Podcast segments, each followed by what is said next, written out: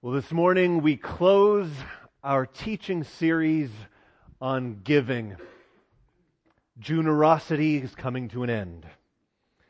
We've been looking at giving as a heart condition, and that giving is actually something that shapes our hearts more and more into the likeness of our God.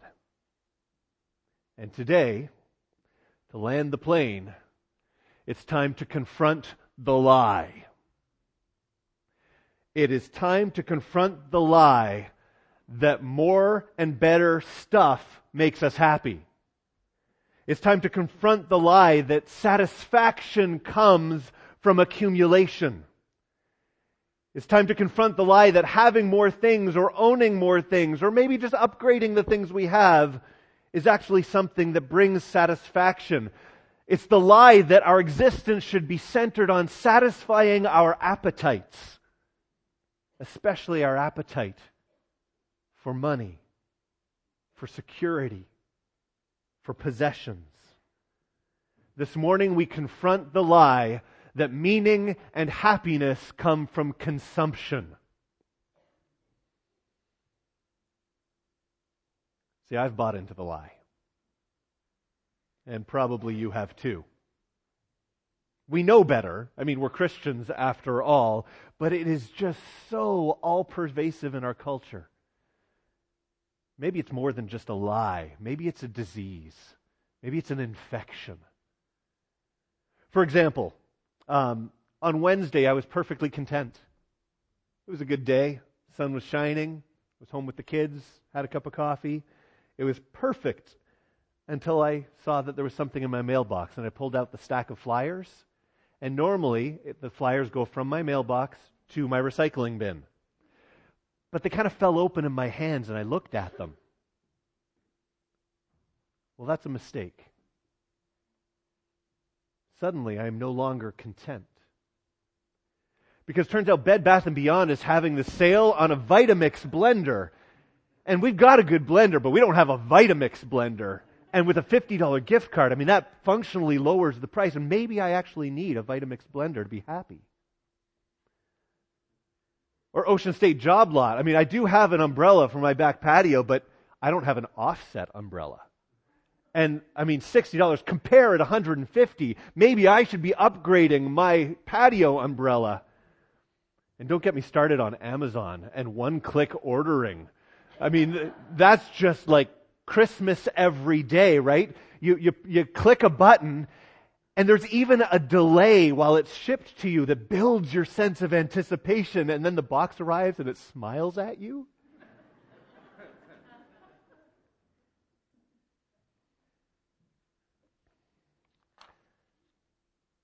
even the things that I thought I was content with, it takes almost nothing to undermine that contentment. 30 seconds before I looked at those flyers, I was content. 30 seconds later, I found myself wanting more. I think I've bought into the lie. I mean, even other things, the things that are real and significant, the things that carry the most meaning for us in our culture have been co opted by consumption.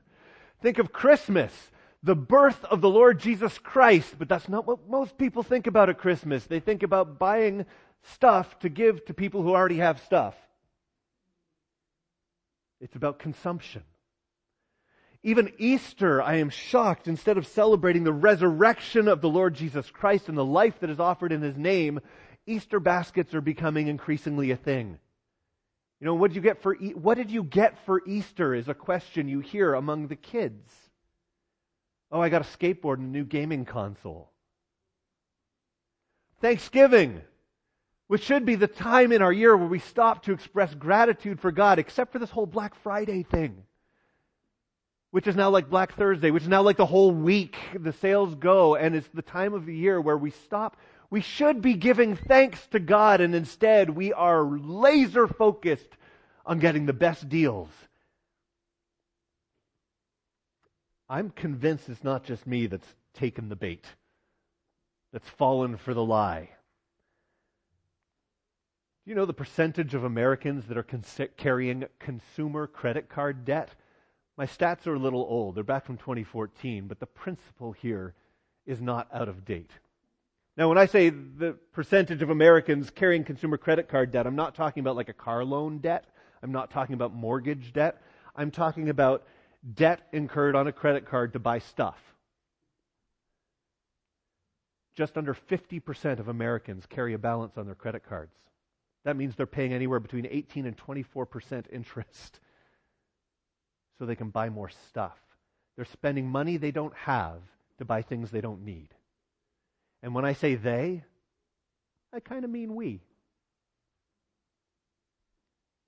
And when you add up, well, okay, so maybe they're carrying like one or two dollars of credit card debt. How much are they actually carrying? Maybe it's, you know, let's put a chart up there that you can't see, but oh, maybe it's like a thousand bucks. Maybe. Nope, it's not a thousand bucks. Maybe it's like three thousand bucks. Nope, the average debt is not three thousand dollars. Maybe it's five thousand. Nope, the average debt is not five thousand. The average debt is fifteen thousand dollars. That's the average debt in 2014. That's insane. That adds up to something like oh, 900 billion dollars of debt being carried on consumer credit cards in our country. Consumption isn't just infecting us, it's ruining us. It's ruining lives. It's a sickness, it's an addiction, and it is based on a lie that meaning and happiness can be found by consuming. The vision of the good life being sold by our world is that you have nice things and you'll be happy. And as Christians, we have to reject the lie. We have to say we will not be ruled by the principles of this world. We will not be manipulated by advertising and consumer culture. We will not allow money or possessions or consumption to become our idols, and we will reject this world's version of what the good life is. We belong to Jesus. And one of the most powerful tools for confronting the lie, one of the most effective mechanisms for breaking its power over us, it's giving. It's giving. Giving is an act of rebellion that breaks the power money has over us. Giving is an act of rebellion that breaks the power money has over us. And I'm going to prove it to you from God's Word. So we better go to the Bible. There's a couple of things, a couple of assertions I want to make here this morning that support this thesis. And the first is this. You know, money itself is not evil. And we should probably establish that relatively up front this morning. Money itself is not evil. It's just a tool that can be used for good or for ill. I happened to have acquired a chainsaw this past week as I was cutting two trees into firewood. A chainsaw is a tool that has an appropriate purpose. You use it to cut wood. A chainsaw has inappropriate uses as well, if you've ever seen a Friday the 13th movie. And yes, I should probably be fired for referencing a Friday the 13th movie from the pulpit. But the idea is there's nothing inherently moral about a chainsaw. It's a tool. And you can use it for good or for ill. Money. There's nothing inherently moral about money, about having money, about not having money. Money is just a tool that can be used for good or for ill. So money itself is not the problem. Scripture never says money is the problem. What Scripture says is that the love of money is the problem. That money and possessions have this way of becoming the most important things in our lives even more important than our lives with God. This is what Scripture says is a problem. And we see that most clearly in 1 Timothy chapter 6. We're actually going to camp out in 1 Timothy 6. This is a powerful chapter about money and possessions that we would do well to allow it to infiltrate our souls. 1 Timothy 6, verses 9 and 10, we find these words Those who want to get rich fall into temptation and a trap and into many foolish and harmful desires that plunge people into ruin and destruction. For the love of money is a root of all kinds of evil. And some people, eager for money, have wandered from the faith and pierced themselves with many griefs. This, this is, Paul's not pulling any punches as he's writing about money, right? Look at the constellation of words he uses to describe this. Those who want to get rich, he says, fall into temptation. It's a trap. It's foolish. It's harmful. It brings ruin and destruction. How do you really feel about this, Paul? He's saying the love of money is a root of all kinds of evil. It's not that money itself is bad. It's this love of money that he's identifying. And then he says some people, eager for money, they wander off from the faith and end up piercing themselves with many grief, right? They wander the faith, the journey following Jesus is this way, but then we're like, but the money, the money's over, the money's over there. I want to, I want to go that way. And they leave the faith, they chase after money, whether it's more stuff, the root of the lie, whether it's money in the hopes of finding security, or maybe it's just feeling good and satisfying our appetites. Maybe it's genuinely thinking it's a source of significance and meaning. Ultimately, it takes God off the throne of our lives and money goes right on top. We call that idolatry in the church. When anything else takes the primary place in our lives, that's idolatry. And that's the lie. The lie that this world is selling us is that consumption and possessions and money itself will somehow take the place of a God who loves us and knows us and wants us to know him. The lie is right here in Scripture. Chase after these things, Paul writes, and you will be pierced with grief and overtaken by ruin and destruction. So, how do we fight back? That's the lie. That's the messaging. It's all around us. It's in our mailboxes. It's on our TV screens. It's in the malls and the grocery stores. It's everywhere. It's the, the, the, the matrix in which we live. How do we fight back on an advertising culture bent on enticing us into consumption? An economy built on consumption, and a society that now believes the highest human good is to satisfy your cravings and desires, to satisfy one's appetites. Well, here's a crazy idea. If the love of money is the problem, give it away. If the love of money is the problem, give it away. Because giving is an act of rebellion that breaks the power money has over us. Just give it away. Now, pause there. There's a couple examples in Scripture where Jesus gets crazy on people. Go sell all your possessions, give everything to the poor, and follow me, he says to the rich young ruler. And we all say, Oh, please, dear Jesus, don't ask that much of us. And the reality is, he doesn't ask that much of us. It's very rare that Jesus actually does that in Scripture. And he does that primarily to people who don't have dependence. he does that primarily to people who have a very unique relationship with money that needs to be confronted. I'm not proposing that you give all your money away. Maybe even for this reason. I'm not sure that's even wise.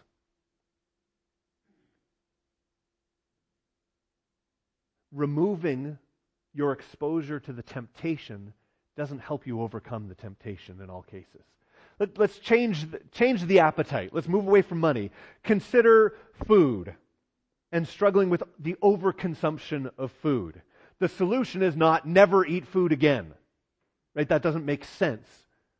You need food to live. It's a good thing the Lord has provided. So as such, an appropriate response to the overconsumption of food is not avoid food forever. No, what you need is a redeemed relationship with food where you learn moderation and contentment. So, in the same spirit, the solution saying, if, the love of money is the problem, give it away. I'm not saying just give it all away and go live in a monastery or a convent or something. What I am saying is we live in a world where money seems to be necessary and where God actually provides for his people. It's a good thing should the Lord have you in a season where he's providing financial resources for you. So, as such, you're not being encouraged to avoid money altogether. What we need is a redeemed relationship with money where we learn moderation and contentment. And that comes through generosity. We are taught contentment through generosity. That same text in 1 Timothy chapter 6, if you look down to verses 17 through 19, you find an amazing text that deals with this idea of how do we handle money. Paul writes, command those who are rich. Okay, so now he's talking to those who actually have financial resources. Command those who are rich in this present world not to be arrogant, nor to put their hope in wealth, which is so uncertain. What, he, what is he starting with? He's saying, we don't do idolatry here. Tell them not to put their hope in their wealth. There's only one place where your hope belongs. Tell them to put their hope in God. He's orienting them towards their money. He's helping them, he's helping redeem their relationship with money and say, money is never the top spot in your life. God is always, the, money is never the source of your hope and security. God is always the source of your hope and security. Let's make sure that God claims top spot and we cede that position to Him. Put your hope in God who, incidentally, richly provides us with everything for our enjoyment. God is not stingy and while there are seasons in our lives where we may experience hardship and want, there are plenty of times where God also, throughout the scriptures even, you know how often feasting happens in the Bible? And what is feasting if not a celebration and enjoyment of the things that God has made? What is a cookout on the, on the front lawn of the church if not a feast celebrating that God has taken care of our needs? He continues saying, But command them to do good and to be rich not just financially, but to be rich in good deeds and to be generous and to be willing to share. And what he's basically doing here is saying, Remember the previous three weeks of the teaching series? Yeah, all that. Live a lifestyle of gratitude before God. Live a lifestyle where your priorities are aligned with God. Live a lifestyle where you're trusting in God so that you are generous and willing to share. And yes, it's about more than money. It's about our whole lives and doing good and being rich in good deeds. And in this way, we will lay up for ourselves a firm foundation for the coming age so that we may take hold of life that is truly life. And I love that expression. Life that is truly life. Because the life that this world is selling us, the lie is that you want real life, buy more stuff. The lie is you want real life, hoard your wealth, accumulate, consume. But the scriptures say if you want life, life that is truly life, well, that is something completely different than what this world is selling. A life that is truly life is a life of gratitude, a life of trust, a life aligned with God's priorities.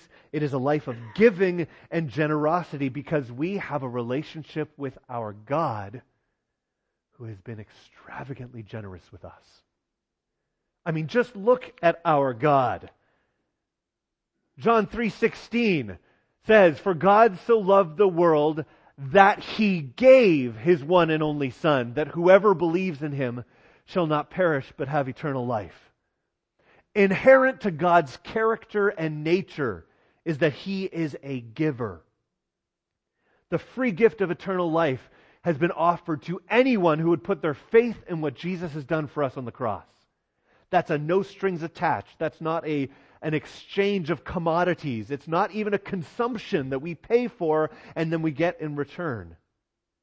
It is a free gift because God, the God who created us, the God who loves us, the God who wants to be known by us, He is the first, the best, and the ultimate giver.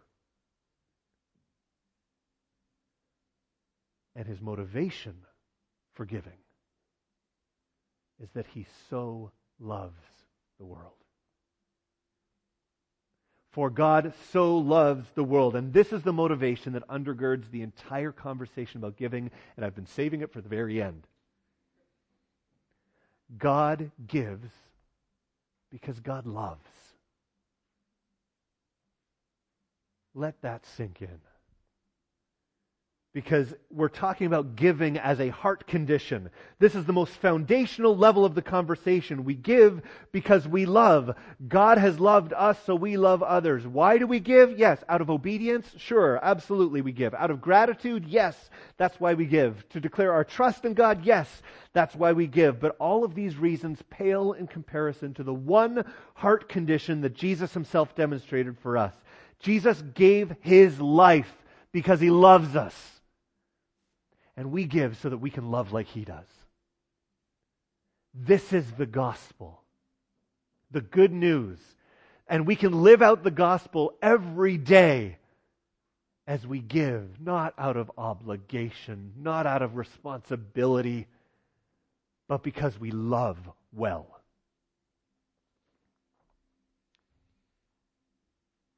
We are called to follow Christ's example. Right? We see that even in Ephesians 5, verses 1 and 2. Follow God's example, therefore, as dearly loved children. The motivation is right here. We are dearly loved. And so we're invited to follow that example. We're called now to walk in the way of love. And what does that look like? Just as Christ loved us and gave.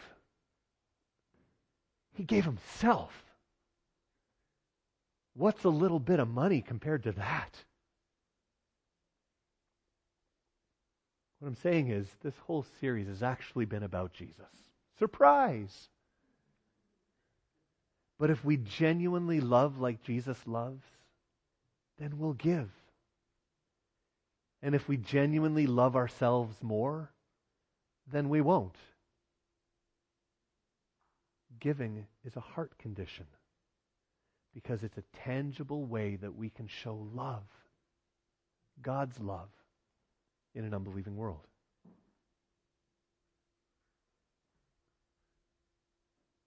This is how we fight back against the messaging of our culture. This is how we confront the lie that meaning and happiness comes from consumption. We give because giving is an act of rebellion that breaks this power that money has over us and expresses the love that God has that He can demonstrate through us. That's why giving is a heart condition, because it's all built on the foundation of love. You can give 10% to the church till you're blue in the face. And if you have not love, you've got nothing. You can meet needs around you, giving because you feel it's an obligation, and you will be empty and vacuous inside. You can donate to charity. You can donate your time, talents, and energy, but if you're not doing it from a place of love, you will not find meaning, you will not find significance, and you will never find joy. But if you can just catch a glimpse of how much Jesus loves you and how much he's given you, and if that's your motivation, for overflowing that, it'll change your world. So we've been saying this whole series giving is a heart condition. So let's put it all together. We started in week one. We looked at gratitude, saying tithing expresses and cultivates gratitude in our hearts. That idea of 10% to the local church, not as a command, but as a healthy biblical precedent and even a starting place for a life of extravagant giving. We saw that the heart condition we're looking for here, though, is gratitude. And then week two, we looked at aligning our priorities. The giving is a one way that we can align our hearts with God's own priorities in the world. We're called to take care of our own people, our own families, even our parents. Take care of God's people, the church Take care of all people, especially the least of these, those in distress. We want a heart condition, a heart that is aligned with God's priorities. Week three, we looked at trust and we saw that giving is a significant act of trust. I'm giving my money away. Whose money? Oh, right, God's money. And if it's all His anyways, then I'm going to give, trusting that He's going to continue to provide. And that provision is an expression of His love. And then this week, we see rebellion. That giving is a way that we can break the power money has over us. If the love of money is the problem, give it away and watch as that stronghold is broken in your life. But if you take all of these things together, they build, it's like a crescendo. You add one and then you add the next, you add the next, you get gratitude, you get the priorities aligned, you get trust and rebellion, and you see the giving is a heart condition, and there's a name for what it all builds to, and that's that giving is an act of worship. And we say this every week at church. We invite you to come forward during the next few songs to give your tithes and offerings as an act of worship.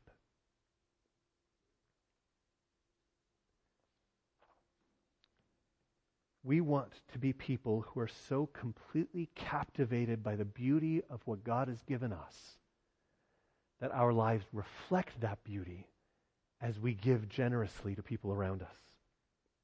That is a life with God on the throne and everything else brought under his lordship. It is part of a holistic lifestyle of worship, where worship is not just the songs we sing, worship is not just the Bible studies we go to, but worship actually takes over every aspect of our lives. That means our time and the gifts God has given us and our money, and it means honoring the Lord with our abilities and even our relationships, our sexuality, our finances. It means worshiping God with our energy and our work and our investments and our giving because giving is a heart condition, and it's a heart condition of worship. It's an act of worship that honors and delights the heart of God. Following Jesus doesn't stop just before the financial section of our lives. It's all of life. Our money, just like every other area of our lives, is to be brought under the lordship of Jesus. And so maybe as we conclude this whole series, we said from the very beginning, we're not giving because God's short on cash. We're not giving because the church is in financial desperation. We're giving because giving actually shapes our hearts.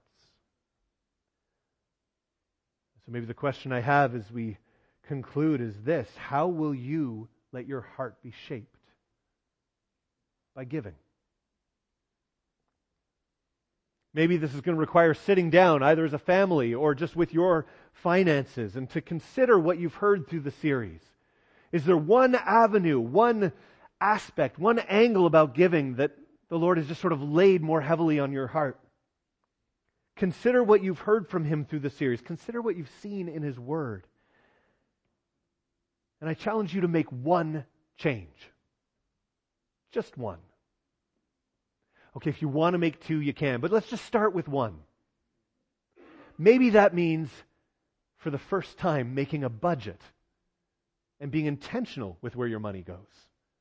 That might be a first step towards even beginning a journey towards giving. Or maybe it's actually reevaluating your budget and saying, I want to try to more, more closely approach a number like 10% that I might demonstrate gratitude for God. Or maybe it's, it's not about reallocating more of your money. Maybe it's about lowering your standard of living and saying, I'm going to give up something in order that I have some free resources that I might be able to respond to needs as I see them, that I might be able to give to people who are in need. Maybe it's even just a commitment to pay attention to the lives around you so that you notice when people have need. And then you can sneak in there and do your covert op of giving.